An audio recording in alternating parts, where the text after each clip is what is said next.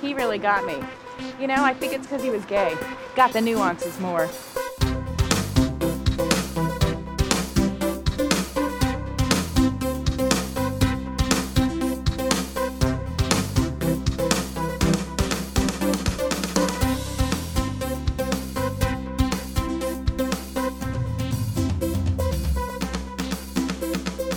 Gotta get me a gay, Mickey. Gotta get a gay. Well, hello, and welcome to another episode of In the Details, a celebration of nuance where each week I clean out on all of the acting choices, micro moments, and magic in the minutia that make a scene great. My name is Colin Drucker, Well, okay, her name's Mallory, Mallory Church, and my name's Valerie, Valerie Cherish. and it is clearly it is clearly that time of year. It is that holiday season. I am not talking about Christmas. I am talking about cherishing Valerie season. Uh, we are we are in it. We are already in it. I am so excited to revisit the comeback and revisit Valerie Cherish and to pick up where I left off with cherishing Valerie this week. Uh, if you have not gotten a chance to listen to parts one, two, and three of Cherishing Valerie, which all cover really the season one of the comeback, I would say uh, you don't have to listen to them to be able to listen to this episode, but why not? Why not be a completist about it? But you're already here, so um, you can listen to this and then go catch up afterwards. So why stop listening? You know, you might be like driving or in the shower or something. So like, this is not a good time to stop the podcast. So stay, stay. Um, Anyway, hi. Uh, hello, everybody. I hope you're well. I'm so glad you're here. Uh, I, I have a few things to get into before we before we officially cherish Valerie again. Um, I do want to just say, if you did not get a chance to listen to uh, the Devil Wears Prada recap I did last week, or a little over a week ago since I recorded this uh, with Jonathan Minton, it was a great episode. I'm really proud of it. I really feel like we we dug in really deep on that movie in a way that I like did not expect, and uh, we're definitely going to do another episode again soon. Uh, he had some ideas we were talking about afterwards, and I was like, "Oh, that would be that would be really interesting. We should do that." And it's uh, it's next level in the details. It's next level nuance. I'm I'm really I'm excited. It's gonna be a cool project. Uh, and then I think I'm gonna have another guest coming up next month as well. So it'll it's nice to kind of you know have some folks join me every once in a while. I think, as I said before, in 2019, I do want to have more collaboration episodes, more guests, more folks coming on just to talk about, you know, even if we don't do like a full deep dive on a movie, it's like just tell me about your one favorite nuance or favorite scene, and let's just like queen out about that for 20 minutes, you know. So uh, yeah, I'll I'll figure that out. I mean, in the meantime, I I feel like it's like this this embarrassment of riches of things that I want to do episodes on and queen out about. I am definitely not done with scary movies and I just there's just so many more that I need to talk about. There's so many more little nuances. There's so many more final girls and obscure, strange, emotionally charged moments that I don't expect and we still have to do the sleepaway camp episode and I want to do an episode. I really like um I I love like New York City especially like in the 70s or the 80s as a setting in a scary movie uh, and so there's i definitely want to sort of like capture that nuance and like what that feels like and what that looks like. Uh, so i mean it'll all happen. I'm just kind of putting that out there. I don't know i don't know what took me so long or how how my life progressed so far up to this point but a friend recently showed me the 1984 supergirl. Now I am not a superhero comic book, um, Marvel, DC, UC, UNC, MEC, 3C, whatever they're called. I'm not into any of that. I just, I, you know, was never going to be looking in that direction for anything I thought I'd love. And I've seen, I saw, I saw the new Wonder Woman movie uh, last year, and it was, it was good. There was some, who was that? Who was that little that little lady, that little assistant or whatever, that little British lady? She was a hoot. I liked her. And and Wonder Woman. I mean, what's her name? Gail Gail Godot. Uh, I can't remember. I, I think that's what it is. She's like, I mean, I when I grow up, I want to be her. I mean, she's just she's just great. But uh, it's just again, it's just not my thing. I, I don't know. In any event, 1984 Supergirl. I haven't even seen. I've probably only seen like 25 minutes of it. But what I can tell you most importantly, it stars uh, Helen Shaver as Supergirl. I don't know if you're familiar with her.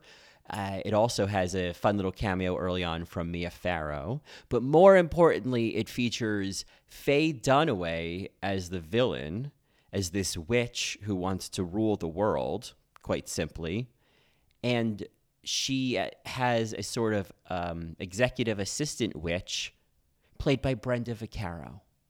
And so I have seen at least two scenes so far in this 25 minutes of Supergirl where it's just been a scene of just Faye Dunaway at like a 27. Like it, it, she's she's making her performance in Mommy Dearest look like this quiet, studied perform like like you know example of, of authentic humanity. Like it, it's it is Faye it is Faye Dunaway run away and not coming back. Like she is just gone, and it's great.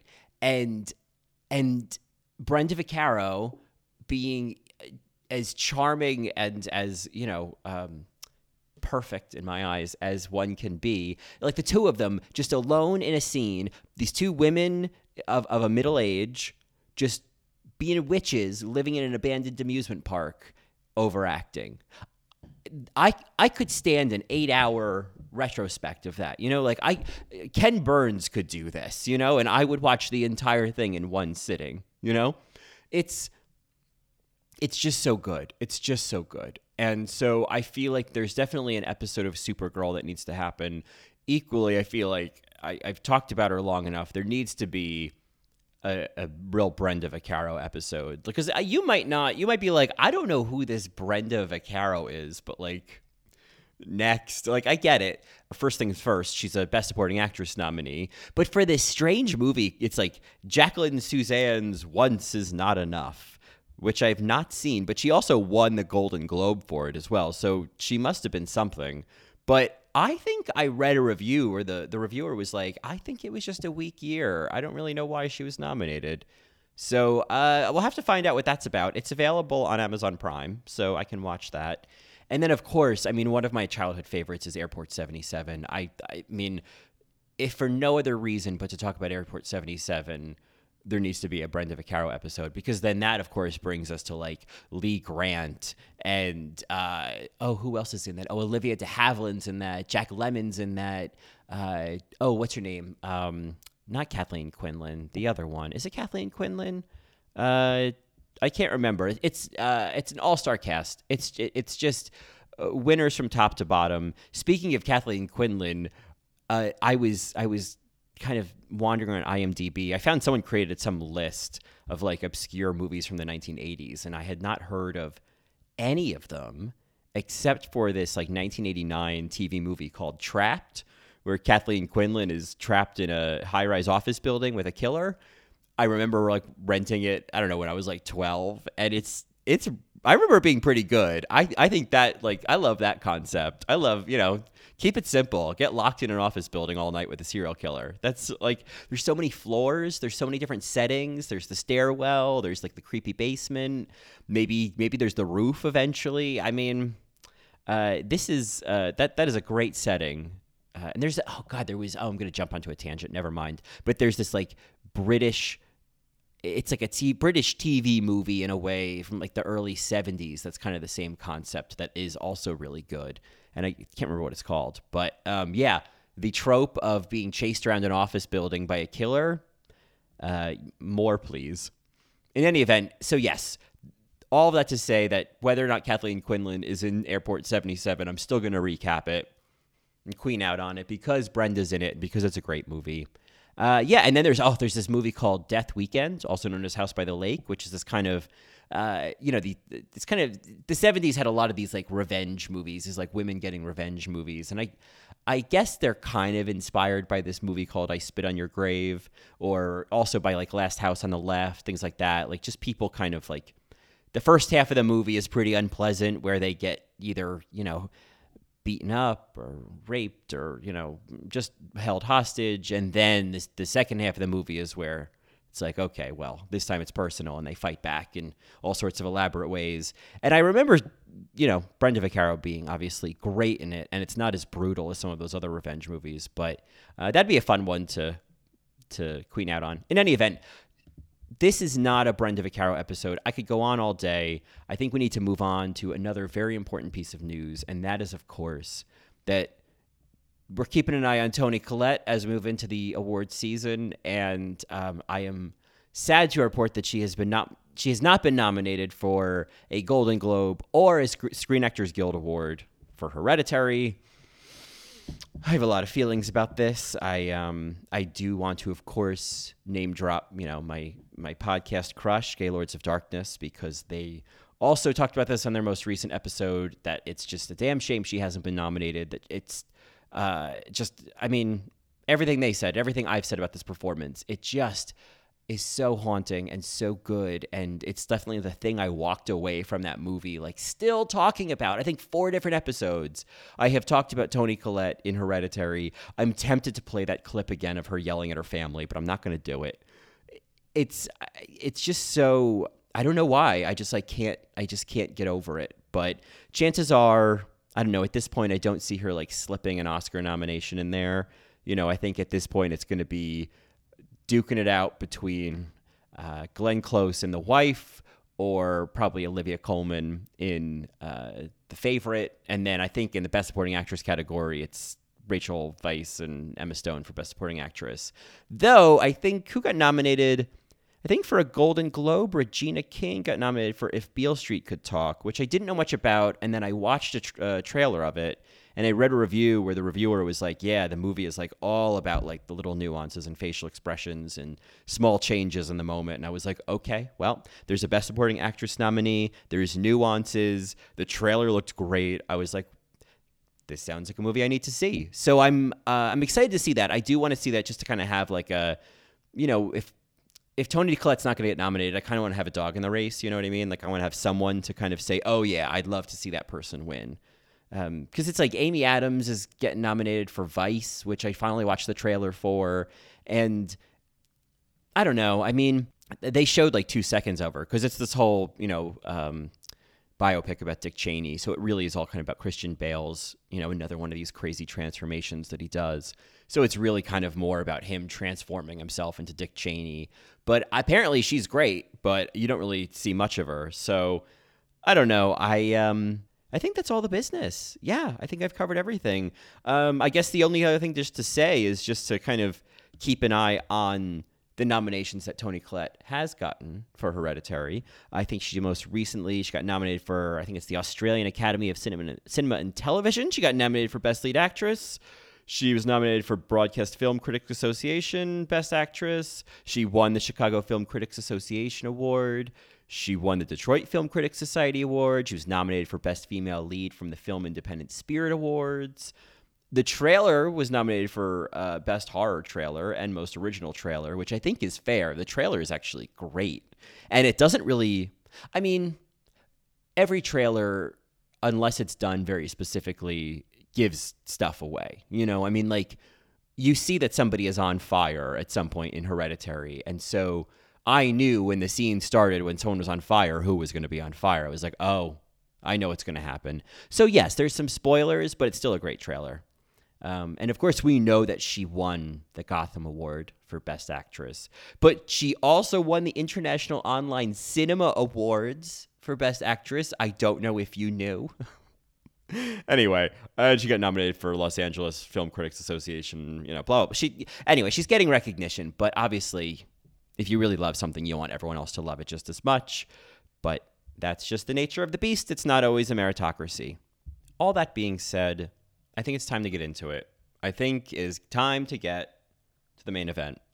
So this week, uh, I decided what we should really do first is really bridge the gap between season one and season two of the comeback and really kind of understand what happened to Valerie Cherish after we la- last saw her really kind of, you know, at her peak. You know, she had just turned what could have been, you know, public humiliation uh, on the comeback into what we kind of know now is like a going viral moment where she went on the Tonight Show and she she made a joke of it. She kind of did what we know now is what you're supposed to do uh, as someone with any sort of a public, you know, a persona is that if you are caught in a gaffe like that, if like you if you fall down the stairs or if you have some sort of wardrobe malfunction or, you know, just something where people have made a fool of you, you kind of need to be the one laughing loudest at it and you need to lead the laughter to use it in your own to use it to your benefit you know?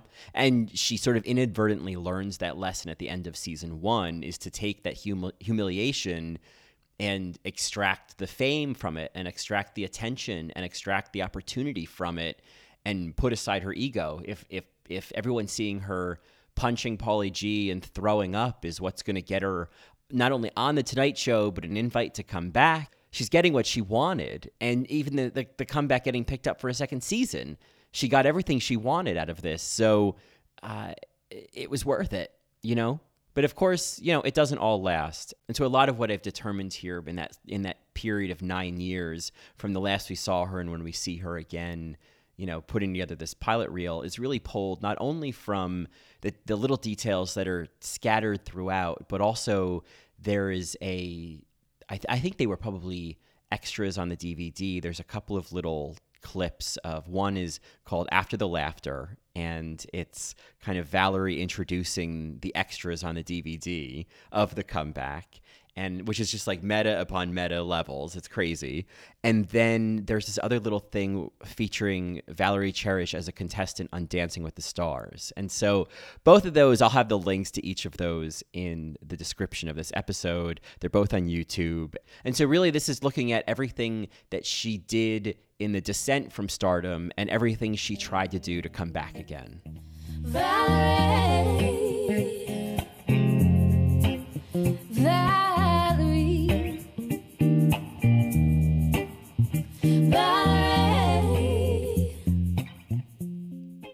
Room and board faced eviction after one season. And probably for a variety of reasons that weren't just Paulie G's heroin usage, though that probably didn't help matters tremendously. The show had devolved from its original Three's Company meets Sex in the City concept, thanks in large part due to Valerie. Now, the Three's Company elements included a veritable Mrs. Roper in a pastel tracksuit and the set would be crowded with an additional camera crew to follow the desperate, delusional, washed up sitcom star who is trying with all her might to make this show all about her. And also, it was a terrible show. Within their first season, they had reworked the concept at least three times, had brought in stunt casting with Greg and Kaveen, unfortunately referred to as the Beady Beady Boys, and essentially only had Juna Millken's star power to rely on at the time. Room and Board helped launch both Juna and Chris into stardom. We never we hear what happens to Shane or Jesse or Greg and Kaveen, but like many failed sitcoms, this is often the end of the line. It's a subtle and likely intentional commentary that it's only the white cast members who go on to greater success. With the cancellation of Room and Board came the cancellation of the comeback. In the meantime, reality TV was continuing to grow out of its prepubescent phase of watching humanity at its most humiliating, with shows like Dancing with the Stars premiering in 2005. Valerie Cherish is, in some ways, the quintessential example of someone who would compete on Dancing with the Stars, and she ends up joining the third or fourth season based on season two contestant Lisa Rinna's advice. Lisa Rinna told me that I'd have fun. Didn't. Valerie likely gets voted off third. Lucky I'm not limping after he dropped me. And you know, on the show like this, if you're, you know, when you're dropped, you're dead. I'm going to be voted off tomorrow. Yeah. Turn. Ow. Ooh, see that? That hurt. That really hurt. My neck's sore. My neck is sore. Can't turn my head. Well, I'm not surprised. After a whole week of being yelled at, whip your head, whip your head. Well, I can't do his accent. So, you know, but I did whip my head. You whipped it good. I did. I did. I did. But he was too busy he was too busy giving me a dirty look after the head whip, you know, that he, he forgot to step around my legs and he dropped me. That's when he dropped me. You know, we're going to get voted off tomorrow. But good news the eliminated contestant goes on Good Morning America the next morning. That's right. You know what? I forgot all about that. You go on Good Morning America. you know, you can't lose with this show. Good Morning America. Mickey, we're going to New York. Ole! Ow, that hurt. Can't even do that. And that's the indomitable spirit of Valerie Cherish. Valerie's It wall in Mark's office is a wealth of history and context for understanding who Valerie was throughout the years, or who she was trying to be at least. In season two, we see some interesting additions from over the years. Almost none of them are addressed, and some of them are blink and you'll miss them. But within the first act of episode one, they help answer the question of what happened to Valerie Cherish next. Valerie loves a framed chair back. I'm It's been up there for years, but now she has the comeback, room and board, and something called Two to Tango. I imagine that Two to Tango came on the heels, so to speak, of Dancing with the Stars. The novelty of D list celebrities flamencoing for relevance was still super fresh. Maybe the footage of her being dropped went viral and kept her around as something of a punchline. Especially after barfing on the comeback, Valerie was becoming something of a stunt queen, an early meme queen, even. People have gotten TV shows for a lot less. And so someone suggested we get Val back in those cha cha heels for summer's funniest new sitcom about the hijinks that go on at a ballroom dancing studio. Valerie might play the owner, and the pilot likely introduced a sexy new salsa instructor who she is meant to, of course, engage in a drawn out will they or won't they courtship similar to her romantic arc on I'm It. A receptionist, assistant instructors, and regular students would make for a colorful ensemble, and if it wanted to, the show could feature a choreographed moment every episode. And what fun to see Val dancing again on TV. Two to Tango may have never made it past a pilot. The choreography each episode was likely too ambitious, too rock cop, and maybe Valerie had zero chemistry with her co star, likely a Nestor Carbonell or Esai Morales, though she really wanted Andy Garcia. Of course, unlike Tom Selleck, she didn't have his number, and Tom wasn't interested in Tang going on TV. Two to Tango tanks, and Valerie is left in the lurch again but not for long because in 2008 she joined the first season of The Real Housewives of Beverly Hills. Or at least she attempted to before melting down in what appears to be seized footage of a white wine lunch with Lisa Vanderpump. Nobody, nobody's trying to make you the villain here. Well, okay. yeah, trying to make me talk about people and I don't know No. things. I can't say things that I don't know. I can't Oh, for do it. God's sake. Well, I can't, okay? I've done this before. They are trying to make me the villain. Mm-mm. All right? Well, they say they're not. They say Right. they're not. And then, Oh, you they're know, you don't know what's coming later, all right? Because I've done this before, and this should be a warning to you, all right? I'm not putting myself through this again. Valerie is still clearly shaken by her experience with the comeback, and as over the top as she's being in that moment, she's not wrong. The way she says, I've done this before, is like watching Kevin McCarthy at the end of Invasion of the Body Snatchers, staggering through traffic, crying out that they're here already and you're next.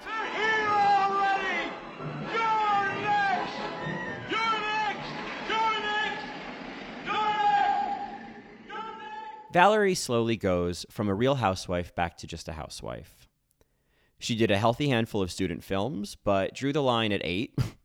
it also looks like from the It wall there are two framed playbills. One looks like a Broadway playbill for Godspell. I'm gonna have my agent set up some meetings, you know, because I should do Broadway. I should do Broadway.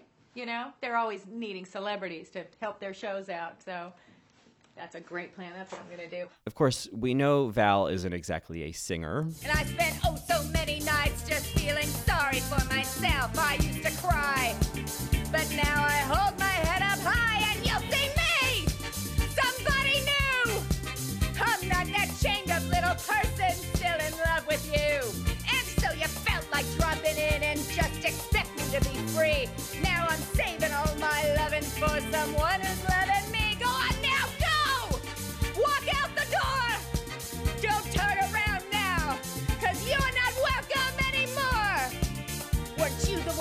tried to break me with goodbye? You think I'd crumble?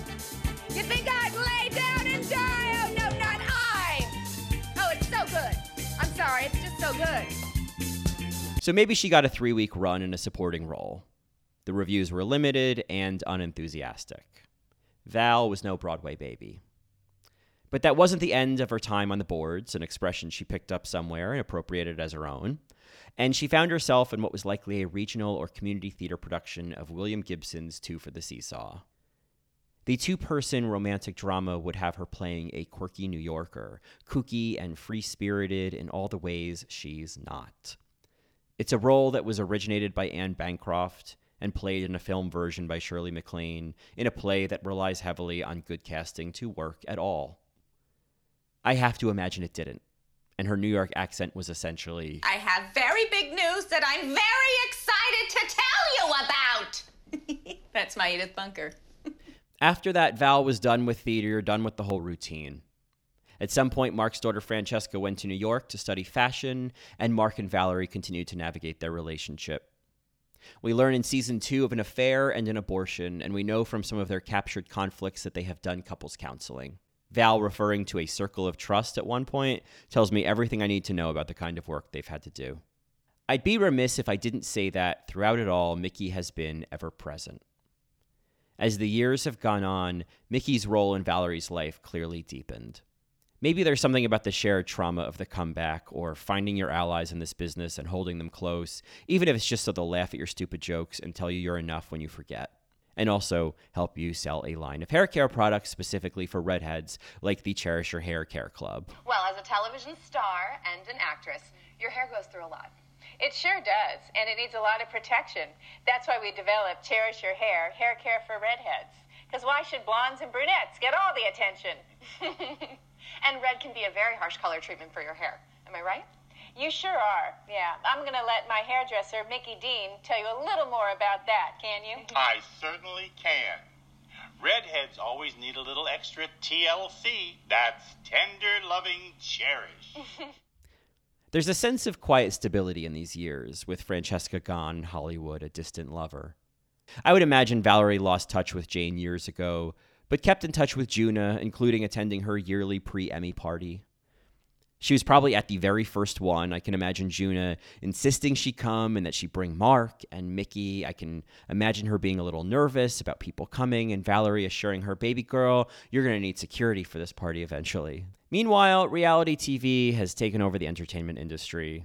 And facts are facts. Valerie was a pioneer of this Wild West and faced all of the slings and arrows that came with it. So, what was it that made her decide to try again? When did she think, I've got something here? Who told her that? Was she watching The Real Housewives one night and thinking, she's no more of a celebrity than I am? How is she on this and I'm not? And whoever she is, the answer is likely because she was willing and able to play the game. She understood the most important rule of reality TV it's not real. It's based in reality, the same way Beverly Hills 90210 is based in a specific zip code. It's as real as real fruit juice flavor. It's as honest as Fox News. Tell the truth, but tell it slant. That makes for good TV. I used to think that she started this pilot that we're seeing in episode one purely from a brief Twitter interaction with Andy Cohen. Communicating, because I wrote, been communicating, because I wrote, um, funny tweet, Andy, and he wrote back, thanks, Val. So, yeah, and then and then I wrote, um, "Ladies, see what I'm up to."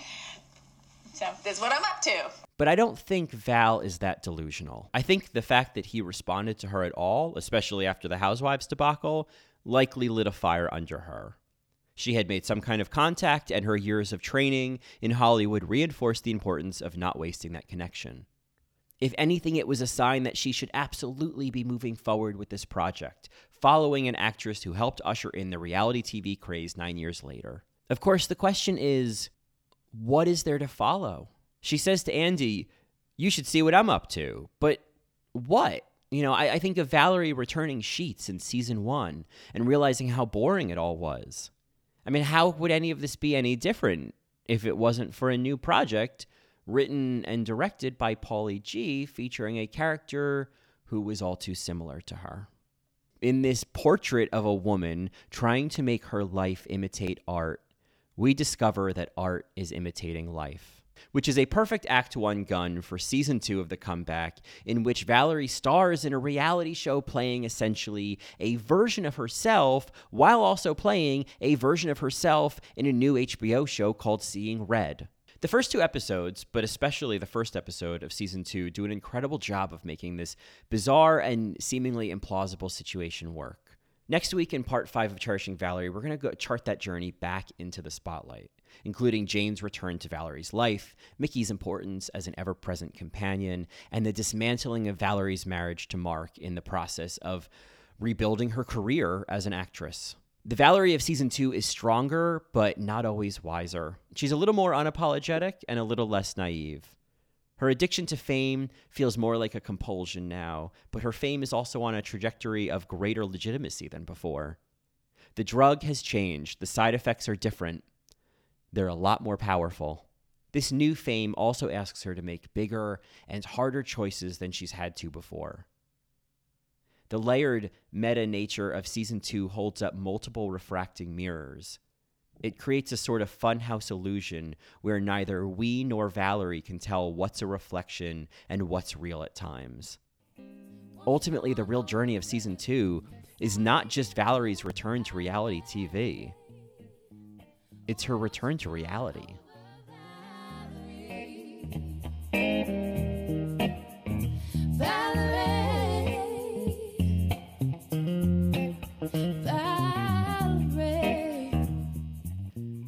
That, my friends, is just a little amuse bouche, a little appetizer, a little uh, first course before next week we really dive into the, the journey that we see Valerie go on in season two. I, I can't wait. I mean, the first episode alone, beat by beat, is brilliant, and it and it covers every question, even if you have to dig kind of deep to get that answer. And I think the comeback's willingness to um, trust our our intelligence and to trust our interest in their nuances and to know that their audience is here to figure that out and doesn't need it spoon fed is uh, I mean it's just like it, it's so the spirit of season two. It feels like a season that was made for people who loved the first season. But anyway, all of that will continue next week. Until then, uh, let me know your thoughts. Let me know your feelings on season two, or or even your feelings on Brenda Vaccaro, or other things you want to hear me queen out about, or other things that you have heard me queen out about that you want to respond to in some way. The best way to do that is to drop me an email at inthedetailspod at gmail.com or you can follow me and reach out to me on Twitter at Colin Drucker. And of course, if you just want to let the world know how much you love this podcast, iTunes is the place to do that. You just leave a five star rating and a positive review, and everybody reads it, and they're like, okay, well, then I guess I should listen to this podcast. So, yeah, that's how it works. That's my understanding. Um, anyway, thank you so much for joining me this week for uh, this little prologue to our continuation of Cherishing Valerie. And I can't wait to chat with you again next week, where we will continue to celebrate all of the acting choices, micro moments, and magic in the minutiae of the comeback on In the Details. Thanks, everyone. Bye.